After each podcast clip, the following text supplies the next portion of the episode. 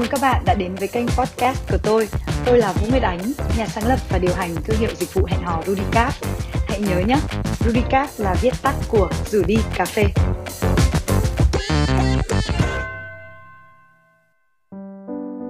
Rất vui được gặp lại các bạn trong tập đặc biệt đầu tiên trên kênh podcast Vũ Nguyệt Ánh Rudicap. Nếu như trong các tập bình thường thì sẽ chỉ có một mình tôi độc thoại à, về một chủ đề nào đó liên quan đến hẹn hò tình yêu. Hoặc cũng có thể là tôi chia sẻ một phần trong những cuốn sách mà tôi đã xuất bản. Thì trong những tập đặc biệt chúng ta sẽ cùng chào đón thêm những nhân vật thú vị khác cùng tham gia vào câu chuyện à, đó có thể là câu chuyện trong những buổi talk mà tôi đã từng tham dự trên các kênh truyền hình hay là các kênh radio. Hoặc đó cũng có thể là những cuộc talk mới mà tôi cùng thực hiện với những vị diễn giả những vị khách mời của kênh podcast vũ nguyệt ánh rudicap tôi tin là với những cuộc trò chuyện đó thì chúng ta sẽ có nhiều những cái góc nhìn phong phú thú vị và đa chiều hơn à, về những chủ đề liên quan đến một lĩnh vực không hề mới nhưng không bao giờ là cũ. Hẹn hò! Tình yêu. Và trong tập đặc biệt đầu tiên ngày hôm nay, tôi muốn chia sẻ cùng các bạn một buổi talk mà tôi đã từng tham gia trên cà phê sáng với VTV3. Trong cuộc trò chuyện này thì tôi, MC Mai Trang và tiến sĩ văn hóa Đặng Thiếu Ngân sẽ cùng trao đổi về một chủ đề mà tôi nghĩ là được rất nhiều người quan tâm, đặc biệt là các bạn nữ. Thậm chí là đã trở thành uh, tựa đề của một ca khúc rất là hot hit vào mỗi dịp Tết đến bây giờ mọi người vẫn còn bật rất là nhiều đó là chủ đề bao giờ lấy chồng và ngay bây giờ chúng ta sẽ cùng lắng nghe xem là à, một MC nữ trẻ trung, giỏi giang, thông minh, xinh đẹp, à, một tiến sĩ văn hóa và một người đã có 10 năm trong lĩnh vực dịch vụ hẹn hò và tư vấn tình yêu sẽ cùng nói gì về chủ đề này nhé. Và ngày hôm nay thì chúng ta sẽ cùng nhau trò chuyện về chủ đề bao giờ lấy chồng với hai vị khách mời. À, đầu tiên đó là chị Vũ Nguyệt Ánh, à, người sáng lập đơn vị cung cấp dịch vụ hẹn hò và kết nối con người Rudicap và tiến sĩ văn hóa Đặng Thiếu Ngân. Đầu tiên là có lẽ Mai Trang muốn được hỏi hai vị khách mời à, cái quan niệm về độ tuổi lấy chồng nào là phù hợp đối với hai người ạ? À, theo tôi thì à, cái độ tuổi phù hợp tức là khi mình à, đã học xong tốt nghiệp đại học và mình có một cái kinh nghiệm đi làm khoảng à, 2 3 năm mình tự kiếm ra đồng tiền, mình được mua những cái gì mình thích, mình đã có được một cái sự khẳng định nào đó nhất định trong cái công việc. Quan điểm của tôi thì tôi lại không quan tâm lắm đến độ tuổi, mà tôi quan tâm đến cái thời điểm mà mình à, sẵn sàng để kết hôn. Thì đối với tôi cái thời điểm đó là khi mà uh, người phụ nữ về bản thân thì đã cảm thấy là ừ, sẵn sàng về công việc chủ động về kinh tế cũng như là những cái kinh nghiệm sống để cảm thấy là mình có thể là một người phụ nữ của gia đình.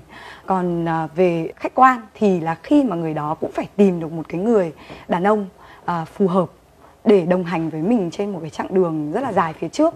Có thể thời điểm đấy nó ở rất xa, 40 tuổi, 50 tuổi thì sao? Làm sao họ biết được là thời điểm nào và đến lúc đó thì liệu có phải là đã quá muộn cho cái độ tuổi mình lấy chồng hay không ạ? Quan điểm của tôi thì thực ra cái việc uh, sớm hay muộn ấy nó nó rất là tương đối. Tôi nói ví dụ như có những người lấy chồng rất là sớm nhưng mà sau đấy bởi vì không sẵn sàng và thậm chí là có thể có những cái lựa chọn chưa được sáng suốt lắm. Thì đến khi mà mình lại có thể là kết thúc cái cuộc hôn nhân đấy rất là sớm. Còn có những cái người phụ nữ mà người ta cũng chờ lâu hơn người ta chấp nhận là gọi là đối mặt với nhiều cái thử thách hơn để đợi đến một cái thời điểm phù hợp thì họ lại có những cái sự ờ, lựa chọn sáng suốt. Tất cả mọi thứ nó là tương đối. Tôi cũng không nói là người lấy chồng trẻ thì là uh, dễ lựa chọn sai hay những người mà đợi đến khi lớn tuổi thì sẽ là đúng. Thế nhưng mà tôi nghĩ là vẫn phải có một cái uh, thời điểm phù hợp và sẵn sàng không chỉ riêng gì phụ nữ đâu ạ. À, người ta cũng thống kê được rằng là cũng cùng một cái độ tuổi đó cũng có rất nhiều những người đàn ông chưa tìm được một nửa của mình để mà có thể thành lập được hạnh phúc gia đình. Nhưng mà cái câu chuyện là hỏi đàn ông bao giờ lấy vợ nó lại ít hơn rất nhiều so với việc là hỏi phụ nữ bao giờ lấy chồng. Cái này tôi nghĩ là nó do quan niệm truyền thống. Ở nước nào cũng như vậy thôi chứ không phải rằng là chỉ có ở Việt Nam mình. Thì ví dụ như Hàn Quốc chẳng hạn con gái bao giờ cũng bị hỏi nhiều hơn là con trai. Thế nhưng mà bắt đầu vài năm trở lại đây thì nó có một cái sự cân bằng. Trai gái thì đều bị hỏi như nhau cả. À, thì cái này cũng là đều từ cái việc mà người lớn mong muốn nhìn thấy uh, các cái thế hệ con cái của mình có một cái sự ổn định. Có nhiều người cho rằng là cái người bên ngoài là chỉ ích kỷ cái việc hỏi ừ. cho nó xong việc thôi nói cho nó sướng mồm còn tôi khổ hay là những người khác thì người ta không quan tâm. Không phải như thế. Khi tôi 20 tuổi bố mẹ tôi dục tôi lấy chồng tôi cũng cảm thấy rằng là chả yêu lý do gì mà lại đi dục lấy chồng đang ở nhà sướng nhưng khi tôi đã kết hôn tôi uh, sinh cháu đầu sau 30 tuổi tiếp nữa thì cái tâm lý cái suy nghĩ của mình bắt đầu mình trở lại và khi con tôi 10 tuổi, 15 tuổi thì tôi cũng bắt đầu hơi có cái tư duy như bố mẹ tôi, tôi cũng mong là sau này con mình lấy chồng sớm đi. Ừ. Bởi vì mình có thể còn trẻ, mình đỡ đần được, còn xa hơn, à. có thể không may mắn là ôi thế nhỡ mình già rồi mình ốm rồi mình thăng rồi mình chết thì lúc đấy con mình nó còn trẻ quá ai lo À, đó chính là một cái cách hiểu về tâm lý từ góc độ của những người hỏi đúng không ạ? Nhưng mà ở góc độ của những người bị hỏi thì sao ạ? Chắc là chị Ánh sẽ có nhiều kinh nghiệm bởi vì là những khách hàng của chị thì khi mà họ đã tìm đến dịch vụ hẹn hò và kết nối con người tức là họ đã có nhu cầu muốn ổn định rồi đúng không ạ? Thì chắc chắn là cũng đã bị hỏi rất nhiều rồi.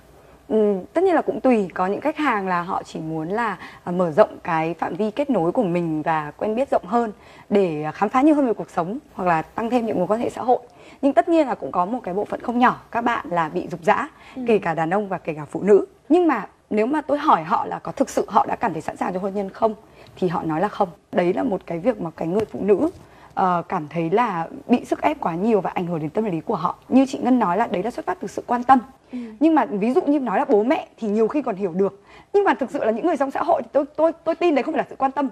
Đấy là thói quen và theo kiểu là cứ gặp một cô mà chưa lấy chồng thì phải hỏi lấy chồng chưa? Ờ, mà lấy chồng rồi thì phải hỏi đẻ con chưa? Đẻ con rồi thì phải hỏi nó đang học cái gì nó đang bao giờ nó thi đại học vân vân. Nghĩa là nó là một chuỗi các câu hỏi thói quen của xã hội ừ. và khi mọi người cứ mặc nhiên về cái thói quen của mình và không quan tâm đến cảm xúc của người đối diện thì sẽ tạo nên những cái áp lực tâm lý và gây cho người ta những cái hậu quả tâm lý rất là lớn và ừ. không tốt một chút nào cả có những cái thống kê đã cho thấy rằng là độ tuổi sinh sản của phụ nữ thì thường là nó nên rơi vào độ tuổi từ 20 đến 30 tuổi. Như vậy là nó sẽ tốt nhất cho cả mẹ và cho cả bé nữa. Thì liệu đấy có phải cũng là một áp lực của những người phụ nữ khi mà họ nghĩ rằng họ đến độ tuổi này cần phải lấy chồng và cần được sinh con hay không ạ? Chắc chắn rồi. Bởi vì khi mà đã có một cái khái niệm đưa ra là gọi là độ tuổi sinh sản thì ừ. tức là nó phải có giới hạn. Nếu như phụ nữ càng hiện đại, càng thông minh, càng học nhiều thì lại càng đọc nhiều.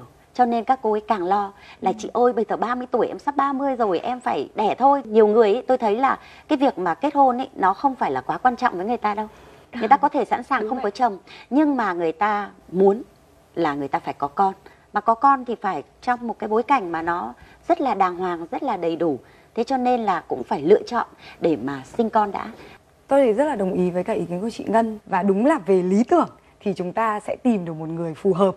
Ừ. chúng ta cưới xong chúng ta đẻ con trong đúng cái độ tuổi phù hợp ra những đứa con khỏe mạnh và gia đình hạnh phúc. Ừ. thế nhưng mà mọi người hay nói là đời không như là mơ.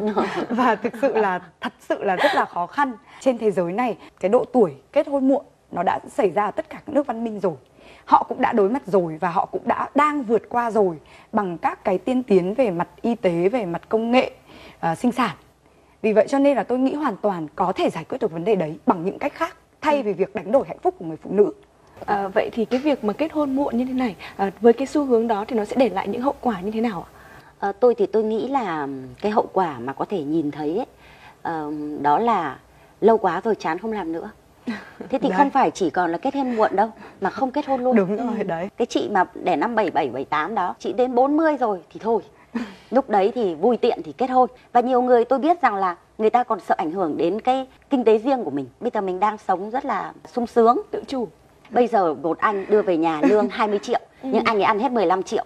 5 ừ. triệu nữa trả đủ để mà đối nội đối ngoại cho anh ấy ở ừ, xong rồi mình lại còn phải về quê còn em này còn cháu này một lý do nói vui thôi nhưng mà không phải là không có tác động tôi không thích cái từ hậu quả ở đây lắm tại vì ừ. khi mà mọi người luôn luôn nói là hậu quả của việc kết hôn muộn vô tình cấy não của mọi người là kết hôn muộn sẽ gây ra hậu quả Ừ. À, nhưng mà tôi thì tôi muốn uh, muốn tiếp cận ở cái góc độ tích cực hơn của cái vấn đề đấy bây giờ tôi sợ nhất chính là cái cưới theo phong trào kết hôn vì sức ép và đấy mới nó mới gây ra rất nhiều hậu quả cho xã hội như cái việc là tỷ lệ ly hôn quá lớn ừ.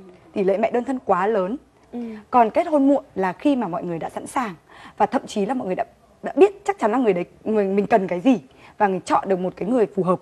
Chúng ta đã nói tới rất nhiều những khía cạnh từ phía bên ngoài tác động đến một người phụ nữ hoặc thậm chí là cả một người đàn ông nữa về việc là tại sao đến độ tuổi này chúng ta chưa lấy chồng hoặc chưa lấy vợ. Nhưng mà đối với bản thân họ thì sao? Xử như là chị ngân và chị ánh đi đang ở cái độ tuổi à, cập kê lắm rồi bố mẹ rồi mọi người đều mong chờ lắm rồi. Và được hỏi câu tương tự thì mọi người sẽ trả lời như thế nào ạ? Tức là tùy cái đối tượng ví dụ người già hỏi thì mình sẽ trả lời à, để làm sao vẫn lễ phép mà để cho các cụ à, không bị à, ngại bị mất hứng. Mình à, cũng sẽ nói khéo đi là tức là chưa tìm được người mà bố mẹ cháu ưng hay là hoặc là bố mẹ mình thì mình thấy rằng là con chưa tìm được cái cái ông nào mà mang về mà để xứng đáng với những gì mà bố mẹ dành cho con.